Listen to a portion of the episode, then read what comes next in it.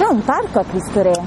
Parco, parco Sì. giochi? Sì. Eh, giù per quella strada? E come si chiama? C'è un nome? Qua mi metti in difficoltà, non lo so se. Cioè, sicuramente ha un nome perché tutti i parchi hanno un nome, penso. Scusi, questo parco come si chiama? Questo parco come si chiama? Eh, Massimiliano primo credo, secondo. E com'è questo parco? Io vengo poco perché. Boh, ultimamente veniamo poco da quando ha aperto il lockdown veniamo poco, però è una- un parco che viviamo, insomma è del- Se facessero attività sportive sarei contento come una pasta. Esatto, non c'è Eh, più proprio- non sfruttano il campo di pallavolo, palla di canestro, non sfruttano queste aree, mettessero un campo di calcio per i maschietti delle reti. Cioè, è una cosa che insomma che fa un po' gruppo del quattro eh, tutti vivi qualcuno che facesse sì. sport all'aperto che fa bene ai ragazzi, giusto no? Eh sì. Anche qualcuno che li insegnasse a giocare a tavola a ping pong. Eh. Dei corsi, diciamo, cioè delle attività Delle organizzate. attività, Sì, perché soprattutto l'estate è pieno di bambini, però non sai cosa. Per fortuna loro si arrangiano con gli amici, però non c'è un'attività che sfrutta tutti questi. Sono poche le altalene, per i grandi una. Per i bambini piccoli, se vuoi andare sulla- all'altra altalena devi andare dall'altra parte e lo trovi occupato e fai la fila per i bambini. Un'altalena data per loro grandi, c'è solo l'altalena per i bimbi piccini, una più grande. Così vanno anche i bambini della loro età. Ci vanno solo gli immigrati nel parchi? Eh, in periferia fa molto caldo, mamma sta appena sto arrivando, te la prendere un giallo, ci sembrava voleva altro, beve champagne, alla tv, da mangiare che c'è, una che mi chiede come va. Dai, uno più uno. Come va, come va, stai già, come va, come va, come va. Penso di Basta, basta. Non me la ricordo sta canzone. Oh, volete una base? Ve la fa? Chi va in radio?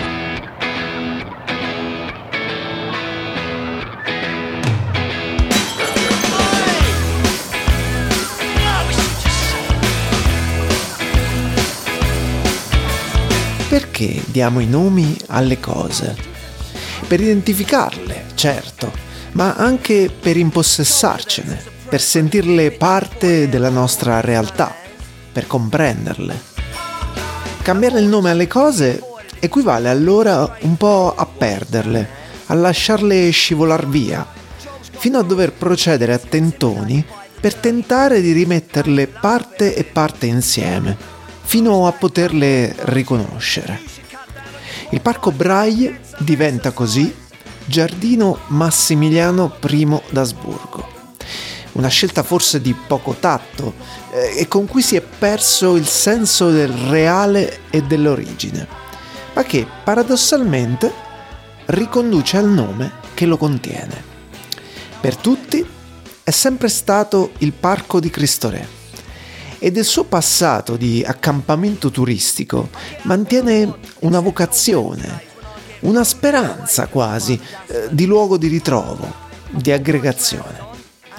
Un luogo che, superate le lombrosiane apparenze, aiuti a riconciliare le diffidenze, ad azzerare le differenze, a trasformarsi oltre il presente. Parco fa anche rima con lotta.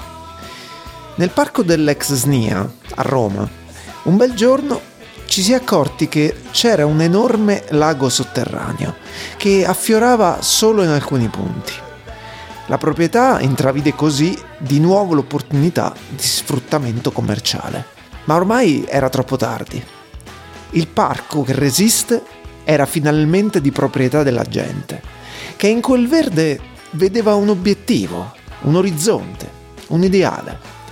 E ancora oggi mantiene la sua funzione di collante sociale. E lo stesso forse avvenne col parco di Cristo Re, già Braille, ora Massimiliano I d'Asburgo, che grazie alle occupazioni mantenne la sua identità, a dispetto del cambio di nome. Un parco come un luogo da riempire, di campi, giostre, panchine, ma anche di un'anima e di una definizione. Parco Massimiliano I d'Asburgo, quartiere Cristo Re, Trento. Benvenuti a La Piazza per Aria.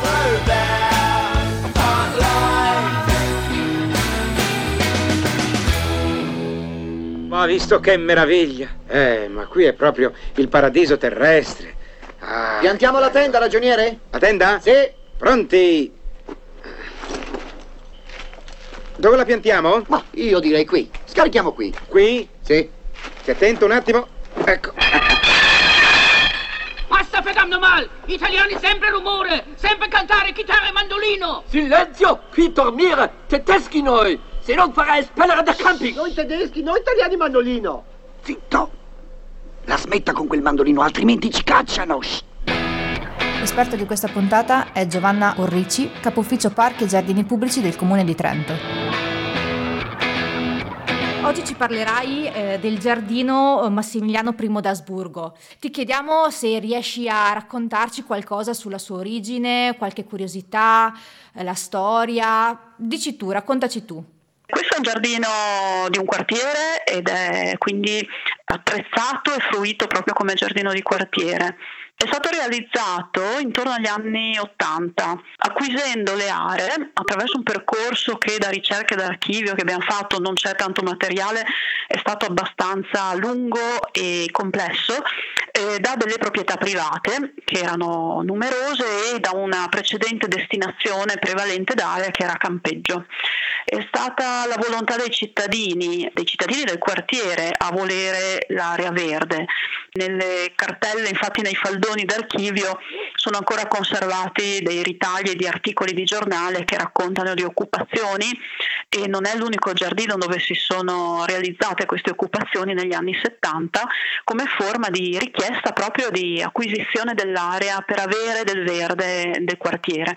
Il quartiere infatti, come sapete, è cresciuto negli anni del dopoguerra in maniera molto forte, pur essendo nato un poco prima, e quindi è un quartiere dove c'era bisogno, era un quartiere molto popoloso, molto vivace, molto pieno di bambini, quindi c'era bisogno insomma di aree verdi e quindi grazie anche a queste forme di occupazione, di cittadinanza attiva, l'amministrazione ha portato a termine la realizzazione dell'area per fasi successive, per cui il progetto è nato fine anni 70 e poi eh, con l'84 mi pare più o meno comunque negli anni 80 insomma si è, si, è, si è completato per tre fasi, il giardino infatti un po' le riporta, le conserva queste tre parti perché c'è una parte attrezzata per il gioco dei bambini, quella verso diciamo il ponte di San Giorgio, molto ombreggiata da questa fitta presenza di varie alberature, abbiamo dei bangolari, abbiamo dei pini neri, abbiamo dei grandi cedri verso l'Adige, poi c'è una seconda parte molto luminosa, molto aperta, con prati, con due piastre per la pallacanestro, per il volley.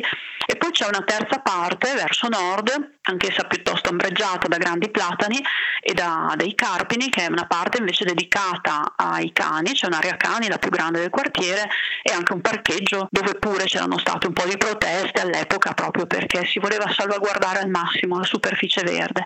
Questa storia no, di appartenenza da parte dei cittadini si, si conserva perché ancora è un parco di quartiere, ecco, a questo punto è un parco che serve un bacino di utenza molto ampio perché c'è Cristo Re, ma poi ci sono le zone di Via Maccani, ci sono le zone di Campo Trentino e quindi è, è popolato eh, un po' tutto l'anno. E vicino ci sono scuole, le scuole elementari, le scuole materne, i nidi, per cui è un classico giardino dove di fatto durante l'estate insomma ci si ritrova con i bambini del quartiere. Le attrezzature sono state installate nel tempo, quindi hanno un po' quel carattere un po' eh, consunto se vogliamo, anche se insomma la manutenzione è assolutamente eh, rispettosa di tutti gli standard usati in tutte le aree, ma eh, in qualche modo date da questo utilizzo intenso da, dei giochi piuttosto che della teleferica, piuttosto che dei campi da pallavolo e da volley e anche dell'area fitness.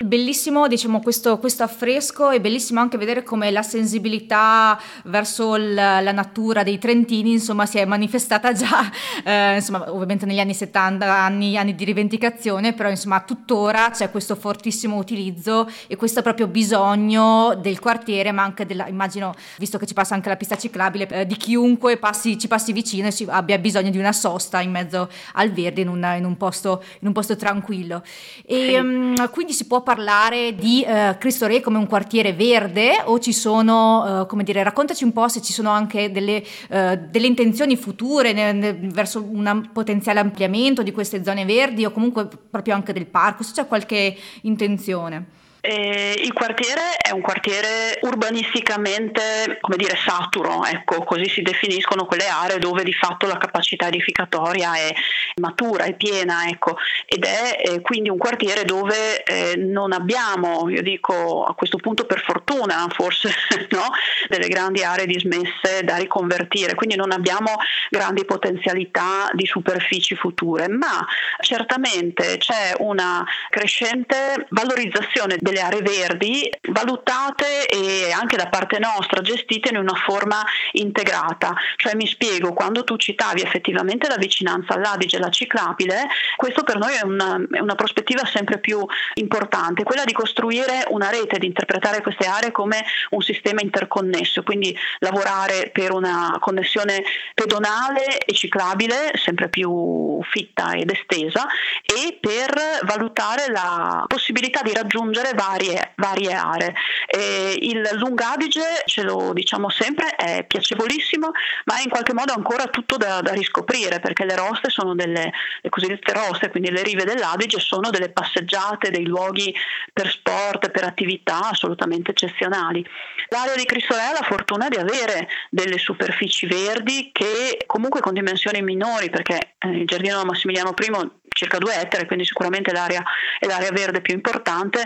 Abbiamo altre aree che comunque raggiungono altre parti del quartiere, perché abbiamo il giardino General Cantore, abbiamo il giardino di Piazza Centa, abbiamo il verde scolastico, quindi diciamo la disponibilità di aree verdi c'è. Ecco, pensiamo che al di là di quello che è un po' un confine mentale, perché la distanza è relativa, abbiamo eh, il grande parco del, del Dostrento, quindi insomma eh, abbiamo la possibilità di, di un'espansione verde ecco, nel quartiere sicuramente. Non cito altre aree perché non sono di diretta nostra manutenzione, ma sono importantissime, che sono le aree verdi sportive, quindi il campo Coni, e che sono per esempio anche i verdi privati. Pur essendo a un passo dal centro storico, l'edilizia, che è un'edilizia popolare del quartiere, è comunque stata concepita con un'attenzione al verde che non è banale, al verde anche residenziale privato. Penso ad esempio al quartiere cosiddetto eh, Ferrovieri, che è un quartiere nato per gli operai delle ferrovie, che hanno proprio dei piccoli lotti che erano destinati alla coltivazione all'orto e che adesso sono ovviamente una, non dico una rarità, ma insomma in ambito urbano del centro non sono così, così usuali ecco, nelle nuove edificazioni.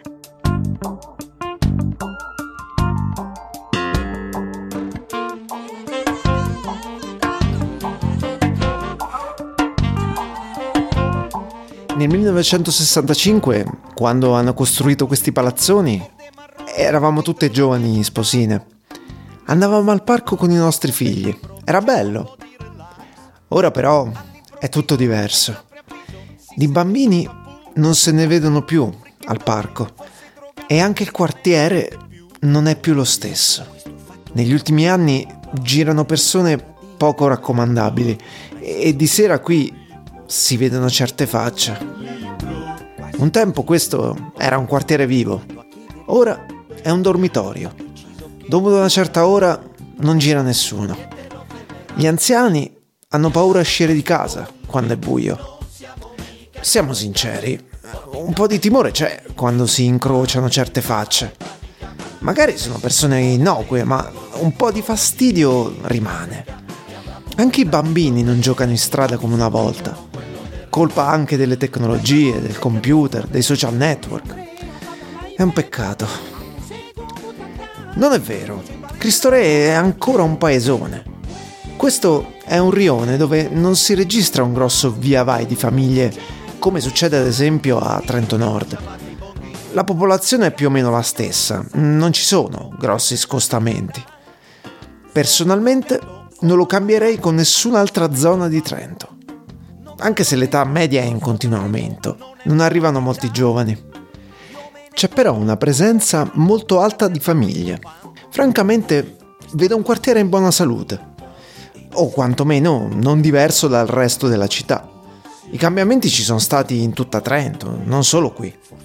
E anche il problema sicurezza non è un nodo che caratterizza solo Cristo Re, anche se posso capire che la presenza di certe persone possa dare fastidio, così come nessuno si aspettava l'arrivo di punti scommesse.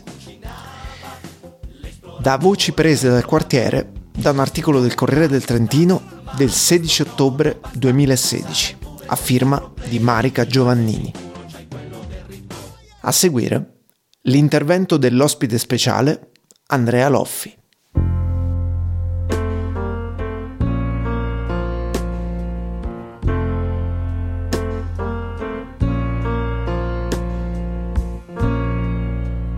Just a perfect day.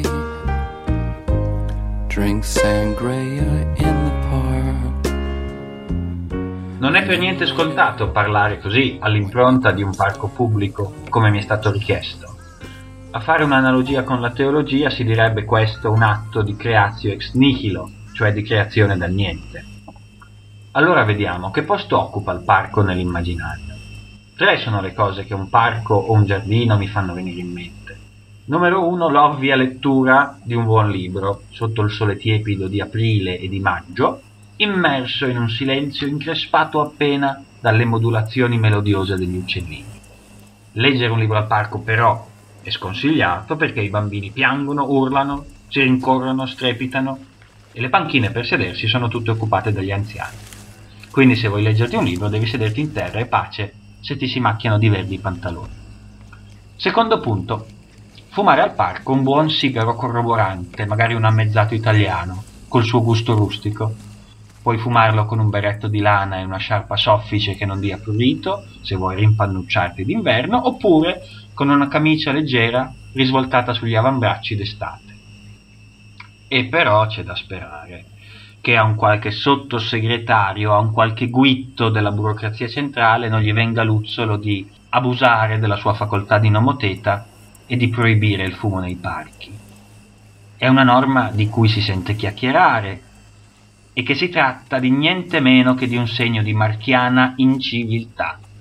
I parchi sono l'ultima trincea dei fumatori dopo che aeroporti, biblioteche, circoli di scacchi, cinema sono tutti caduti nelle mani del nemico. Mi capitò una volta nella barbara e incivilissima Londra che avendo un'oretta di tempo per cambiare aereo mi sentii dire che per fumare avrei dovuto prendere l'autobus, cambiare di terminal e recarmi nella apposita area. Ma vengo all'ultimo punto che il tempo scappa. Per una certa deformazione devo dire che i parchi mi fanno venire alla mente gli assassini seriali. Il parco urbano nell'immaginario del thriller americano ha qualcosa della giungla, della terra di nessuno, circondato da un orizzonte irto di condomini grigi, con le sue altalene arrugginite e cigolanti, i suoi alberi spogli e ritorti. Qui la ragazzina con la gonna alle caviglie e lo scialle di lana viene adescata dall'orco e sappiamo tutti come va a finire. E però c'è da fare un distinguo. Altra cosa sono i parchi americani e altra cosa sono certi nostri piccoli parchi pusilani. Immaginiamo dunque la scena seguente. Ci troviamo putacaso al giardino Massimiliano I d'Asburgo, qui a Trento, a Cristo Re. Il giardino è schiacciato tra la strada e certi palazzi distinti, palazzi azzimati fin troppo per essere in una periferia residenziale italiana. Più in là corre lento l'Adige e le montagne si guardano con quel loro sguardo acquoso. Proprio in mezzo al parco è piantato un traliccio della luce, una fantasia di ferri imbullonati, alta forse una trentina di metri, che ne è l'elemento più caratteristico. In fondo c'è l'area per i cani, recintata da una rete, e che si riduce a un fazzoletto di terra battuta punteggiato da qualche albero. Immaginiamoci allora un tale, magari sui 30 anni, magari un po' sovrappeso, magari eh, con indosso i pantaloni della Adidas e un bomber, magari giallo, comprato in un negozio di carabattole cinesi. Sta facendo giocare, poniamo, un paio di pastori tedeschi, cani bellissimi di intuito fino. Il ragazzo getta una pallina, uno dei due pastori corre a prenderlo. L'altro schizza nella direzione opposta, comincia a sniffare in quel modo tutto canino di sniffare e poi prende a scavare all'impazzata, squadernando il terreno e alzando ondate di terra odorosa, finché scava e scava, si inchioda e uggiola. Il padrone va a vedere e nota con orrore che è stato dissotterrato un teschio, intaccato dall'umidità ma che ancora ghigna con quel ghigno caratteristico dei teschi. Ecco, fermiamoci qui. Qui c'è il bivio. Se fossimo in America, qui arriverebbe il tenente Colombo col suo sigaro, l'impermeabile in disordine, i capelli scarruffati e incomincerebbe a parlare di sua moglie. Ma noi non siamo in America, noi siamo viceversa in Trentino, nell'ultimo scampolo meridionale dello storico Tirolo, che è un po' come dire la Calabria del Reich romano-germanico, un'amalgama di rigore asburgico e affrore di malga. Qui a fare le indagini arriverebbe, puta caso, un commissario Ecker o un tenente De Gasperi, coi baffi unti di tortel di patate o grondanti di gröstl, il quale commissario tenente, giocherellando coi bottoni della divisa, lamenterebbe che a Trento non si erano mai viste cose del genere. Lasciamo pure andare il teschio e lasciamo pure andare i bottoni della divisa, tanto basta per il nostro esperimento mentale. Qualche tempo fa uno scrittore di gialli, che sta dalle parti mie, disse che Alessandria, Alessandria in Piemonte, non Alessandria d'Egitto, eh, Alessandria, dicevo, non è un posto per serial killer. E penso si possa generalizzare, l'Italia non è un posto per serial killer, forse eccettuata la Toscana, che è terra di uomini fegatosi e del mostro di Firenze. A trarne una morale si potrebbe dire che bisogna trovare un posto consono per i parchi nell'immaginario italiano, un posto che sia alternativo alla sognante interiorità dei romantici che è un po' stucchevole e sia alternativo pure al luogo del delitto, che da noi suona grottesco. Il parco italiano è la terra di nessuno dell'immaginario.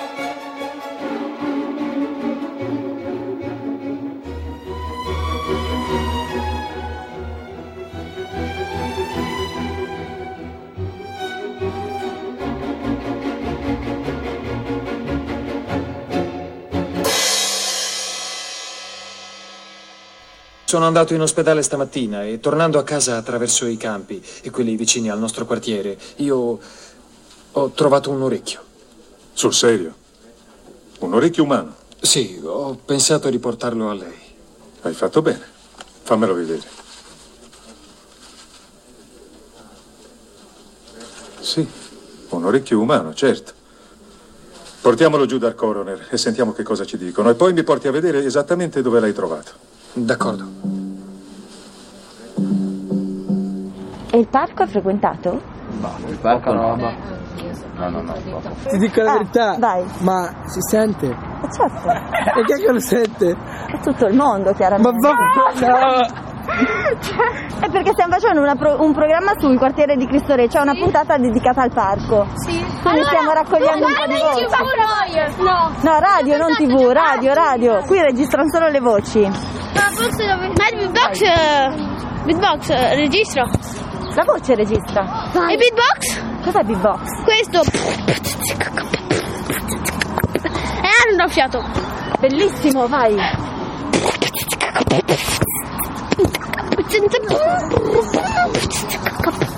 Basta.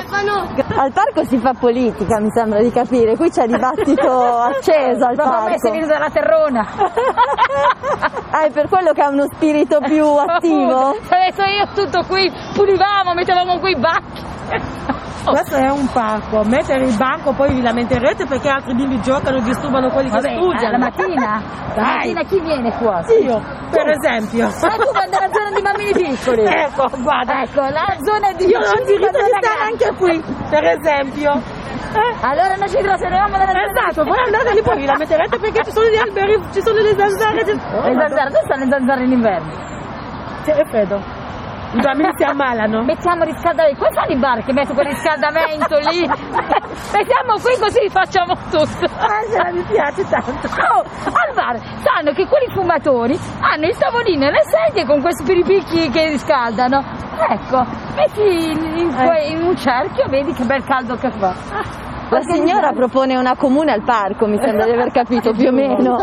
Praticamente una classe, Oh, una anche scuola ballare. parco. Metti la musica, guarda quanto spazio, non c'è sempre Guarda che vuoi fare ballo. i. Quali balli eh, latinoamericani? Fanno nei giardini delle scuole. Guarda, i balli latinoamericani, guarda che spazio che abbiamo. Un anno l'hanno fatto, eh. C'era Appunto. nella festa del quartiere, hanno, fatto, hanno messo un palco enorme e hanno fatto, qua c'era il ristorantino, quello all'aperto tipo campestre così, e c'erano musica, mi ricordo siamo stati qua fino alle 9 e c'era musica la sera, poi alle 9 noi siamo andati perché avevamo Sì, in piccoli. estate una volta. Ma i giovani sono venuti alle 9, Ehi, non so a me l'organizzazione te faccio io, guarda, basta avere i soldi, guarda che te faccio.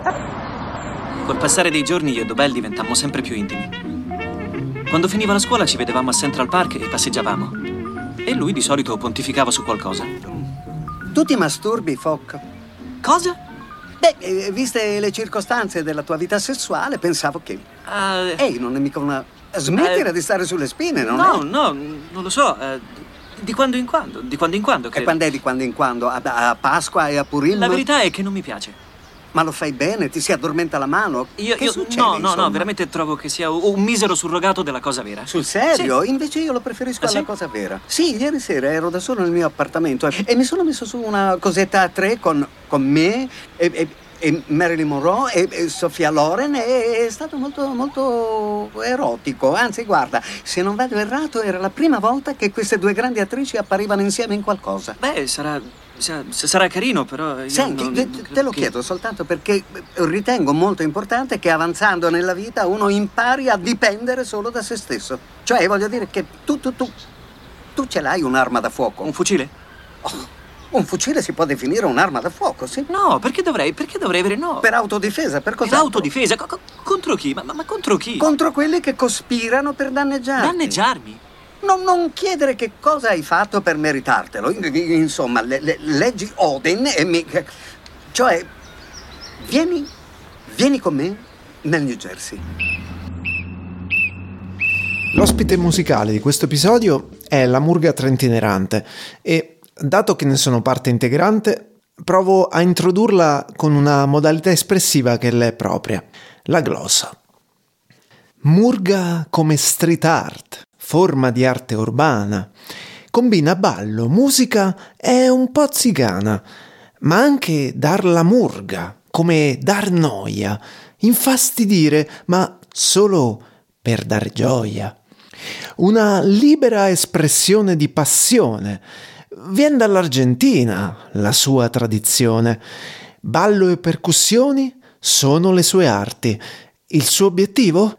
Quello di liberarti dalla truce ossessione dei pregiudizi, dall'ignoranza, il rancore e altri vizi, dall'ipocrisia di ordine e decoro, da chi difende il torero e non il toro. Nelle piazze e nelle strade ci incontriamo. Certo, i tempi sono duri, lo sappiamo, ma non è una scusa buona per mollare. L'ordinanza è una sola, immaginare. Mille forme, tempi e spazi di confronto, forme di integrazione e un racconto. Partecipare è una presa di coscienza, è annientare ogni giorno l'indifferenza. Ecco perché oggi ci vediamo al parco, per uscire dal grigiore, trovare un varco, per ballare e per suonare in quel di Cristo Re, tre salti per chi resiste e per le arti. Ole!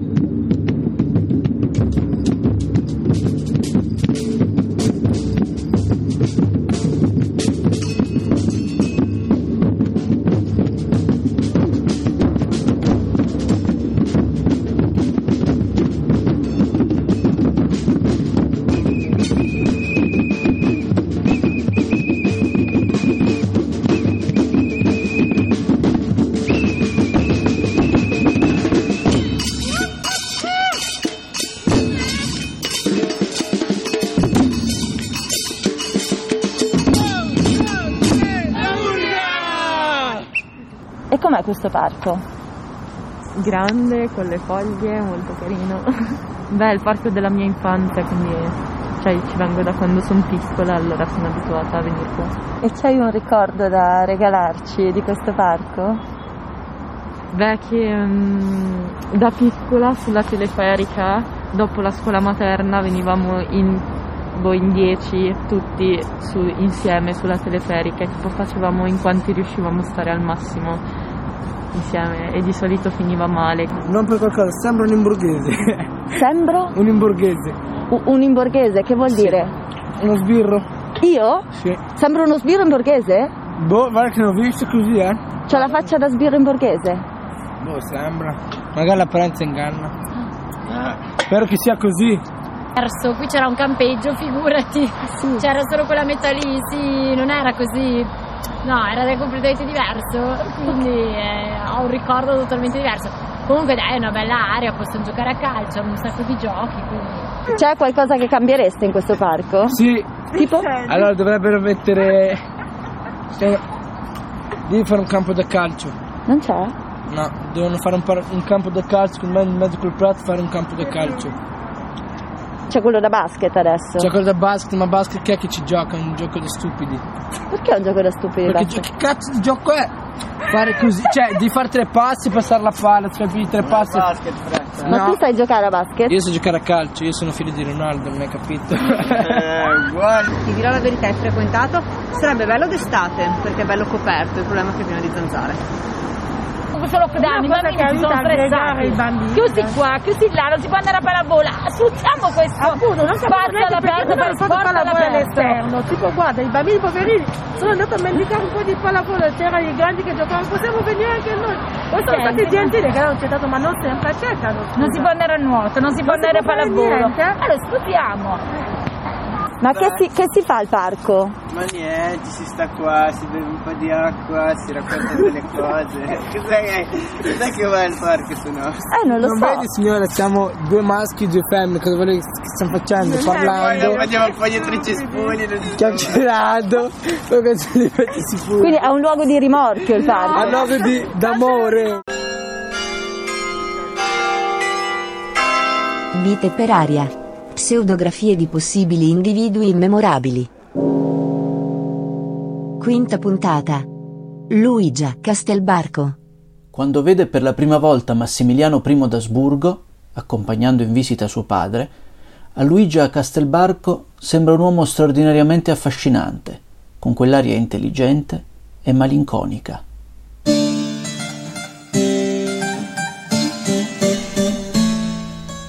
Luigia era nata 19 anni prima, nel 1482, figlia di Antonio, della stirpe nobiliare dei Castelbarco. Viene educata secondo tutti i dettami nobiliari del tempo e, vista la sua notevole bellezza, viene preparata per un matrimonio redditizio che possa ingrandire i possedimenti familiari. Al momento dell'incontro con Massimiliano, il padre le ha già proposto due matrimoni. Il primo è con un ricchissimo possidente tirolese di 30 anni più vecchio di lei. Il secondo è un giovanotto poco maggiore di lei, pure di notevoli finanze e piuttosto ben fatto, ma tornato guercio da un duello per l'onore della sua schiatta. Nonostante il padre di Luigia provi a orientare la discussione su alti principi morali e spirituali, facendole presente che un occhio non è poi cosa troppo importante quando si hanno i vasti possedimenti di cui il giovane è erede, lei, dopo averlo incontrato, risulta inamovibile. Più dell'occhio mancante è l'occhio ancora nell'orbita che le è risultato sgradito, avendolo sorpreso a indugiare troppo spesso e con troppa insistenza sulle sue forme, evidentemente non abbastanza nascoste dall'abito castigatissimo. Nel 1501 Massimiliano I d'Asburgo giunge a Trento per firmare la pace con i francesi. È un uomo sfiancato da molte battaglie, spesso di scarso successo. Dopo aver subito varie e dure sconfitte dagli svizzeri due anni prima, è ben lieto di firmare la pace con i francesi, con cui era in lotta al fianco di Milano, in seguito al suo secondo matrimonio, con Bianca Maria Sforza. In quel primo incontro con la giovane Luigia viene colpito da qualcosa del suo sguardo, che gli ricorda vividamente l'amatissima Maria di Borgogna, la prima moglie morta vent'anni prima per una caduta da cavallo. I due si rivedono il giorno dopo la prima visita e il giorno dopo ancora, in privato. Il padre di Luigia è molto contrariato dall'interesse mostrato dal re dei Romani per sua figlia. È cosa risaputa che l'estensione del suo regno si debba essenzialmente ai matrimoni suoi, dei suoi figli e addirittura dei suoi nipoti, che ha già cominciato a combinare. Proprio in quel momento, ad esempio, sta negoziando il futuro matrimonio di suo nipote, che ha solo un anno, con la figlia del re di Francia. È dunque perfettamente chiaro al Castelbarco che nulla di legittimo scaturirà da quelle attenzioni nei confronti della figlia. Da parte sua, Luigi fronteggia i tentativi del padre di persuaderla a negarsi inventandosi un'indisposizione, ricordandogli di avere più diritto lei di disobbedire a suo padre di quanti ne abbia lui di disobbedire al proprio re, e corre da Massimiliano.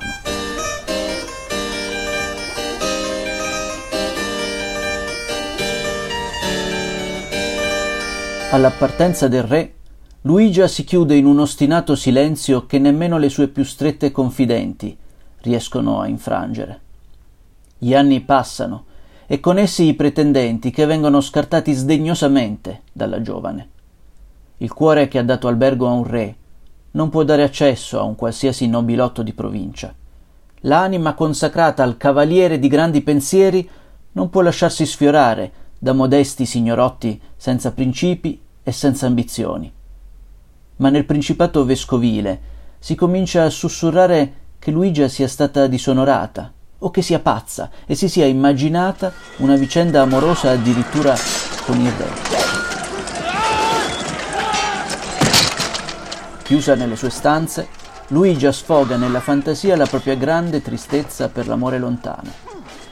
Comincia a comporre un poema in cui si raffigura come la principessa Ehrenreich, che significa regno onorato, che il valoroso, lodevole e famosissimo eroe e cavaliere Messer Toyerdank vuole sposare, affrontando per questo mille peripezie.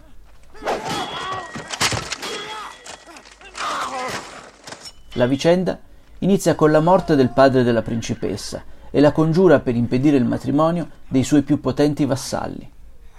Con queste premesse il principe valoroso si imbarca in una serie di avventure perigliosissime, in cui vengono sabotate le sue armi, rese infide le scale che discende, avvelenato il suo cibo. In un capitolo si trova durante una tempesta su una nave in fiamme, in un altro è aggredito da orsi famelici mentre una valanga lo sommerge, in un altro ancora dei sicari lo aggrediscono durante la notte mentre lui sogna la sua principessa che lo avverte del pericolo. Una donna cerca di sedurlo per assassinarlo, ma la sua virtù resiste alla maliatrice. Uno straniero cerca di addormentarlo per sempre con le arcane parole della magia nera, ma lui scampa la maledizione con la forza della Bibbia. Quando finalmente arriva a destinazione, si rivela l'infame piano dei nemici, che lui sconfigge in duello e consegna al boia. Ehrenreich ringrazia Toyerdank per le sue mirabolanti dimostrazioni di coraggio e forza, ma gli chiede un'ultima prova. Dovrà partire per una crociata contro i turchi e solo al suo ritorno lei lo sposerà.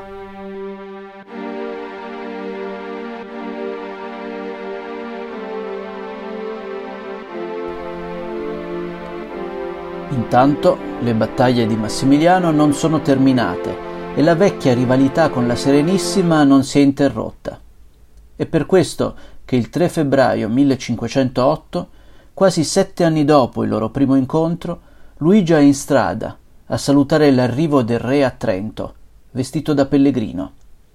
La sera stessa riceve l'invito a presenziare il giorno dopo all'incoronazione di Massimiliano I nella cattedrale. Non potendo arrivare a Roma dal pontefice perché la strada gli è stata sbarrata dall'esercito di Venezia, il re decide con l'approvazione del Papa Giulio II, che sarà il vescovo Matthäus Lang, il suo cancelliere, a proclamarlo Imperator Romanus Electus, il primo a non essere incoronato da un Papa.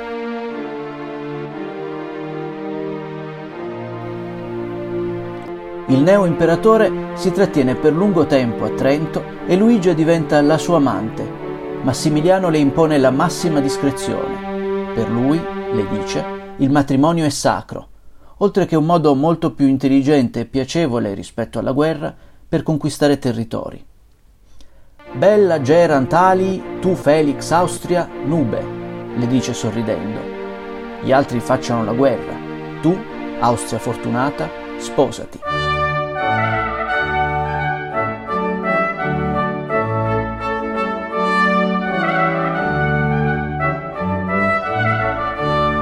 Nonostante le proprie tacite speranze, Luigia viene lasciata a Trento quando l'imperatore deve ripartire. Il padre non la riammette in casa, avendo capito che da quella sua unione con l'imperatore non verrà fuori né un matrimonio né quantomeno un figlio illegittimo, ma di marca imperiale. Luigia allora, affranta e sola, ripara in una piccola villa fuori dalla città di Trento, affacciata sul fiume Adige. Le assegna una piccola rendita il fratello Andrighetto, che però, qualche mese dopo, muore in una battuta di caccia, incornato da un cervo bizzoso.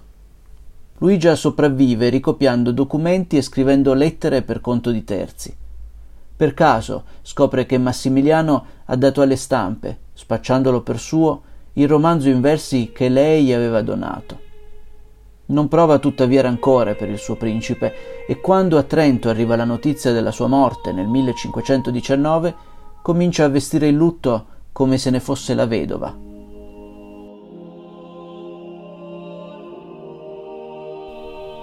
Gli ultimi anni di Luigia trascorrono in povertà nella villetta fatiscente sulle rive del fiume.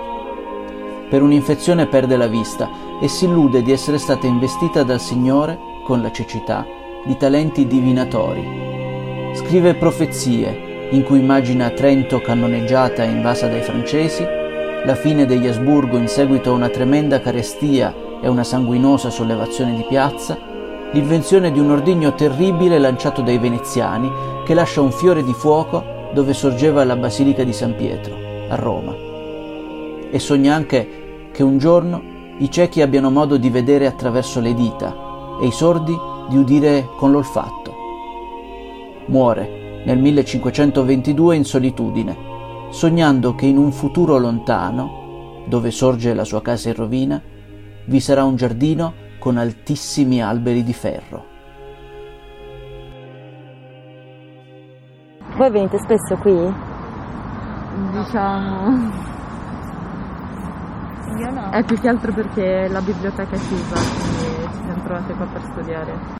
Vabbè, parchi ce ne sono da tanti, a parte che adesso se fai un parco No, ci, no, ci- vanno, le, nei ci vanno parchi, solo le possibile, immigrati. Perché ormai con questa gente che gira non puoi andare nei parchi. Tu ci vai al parco ogni tanto? Cioè, le è mai successo qualcosa nel parco? No, no, io non vado mai nei parchi, Ah, perché- no, però vedo di quella gentaia che meglio evitare. No, io so cantare. Dai, dici Io Dai, dai, fate un attimo di silenzio che il cantante canta. No, può cantare lui. Non può cantare. Non puoi cantare. Nemmeno io ho una voce di Voi ci andate? Sì, ci andavo, adesso non più. Quando eri piccola? Sì, adesso non più, cioè da più due anni che non vado. E i giovani dove si trovano a Cristo Re? I giovani non si trovano. non esistono. No. andiamo tutti in città. Eh, esatto. Cioè io abito qua da otto anni, non, non mi sono mai vista qua con qualcuno. E secondo te com'è questo parco? Bellissima. Soprattutto quelle attrezzature laggiù. E a cosa servono? Per fare ginnastica. Ma chi ci viene qui al parco? I bambini. E perché secondo te? Per divertirsi.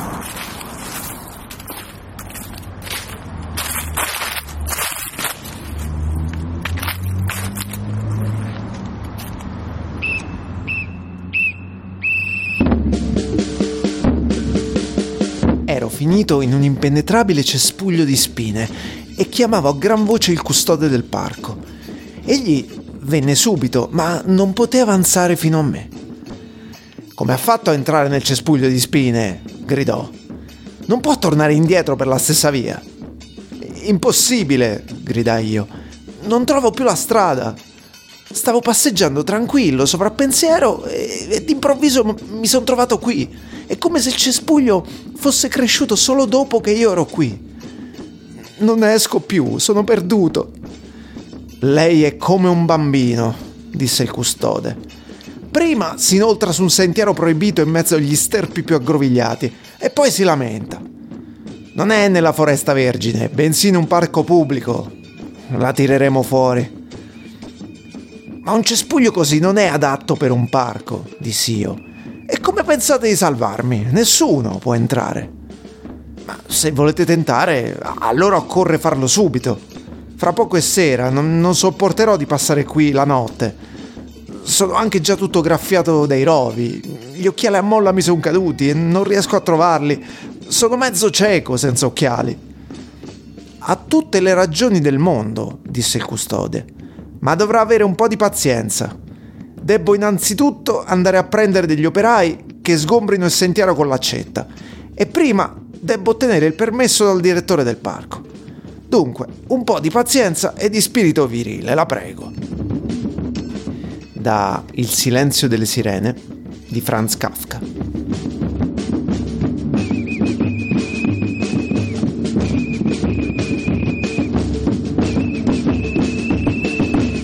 Avete ascoltato La Piazza per Aria, un programma a cura del collettivo Il Funambolo in collaborazione con Samba Radio, con il contributo di Fondazione Caritro e Comune di Trento.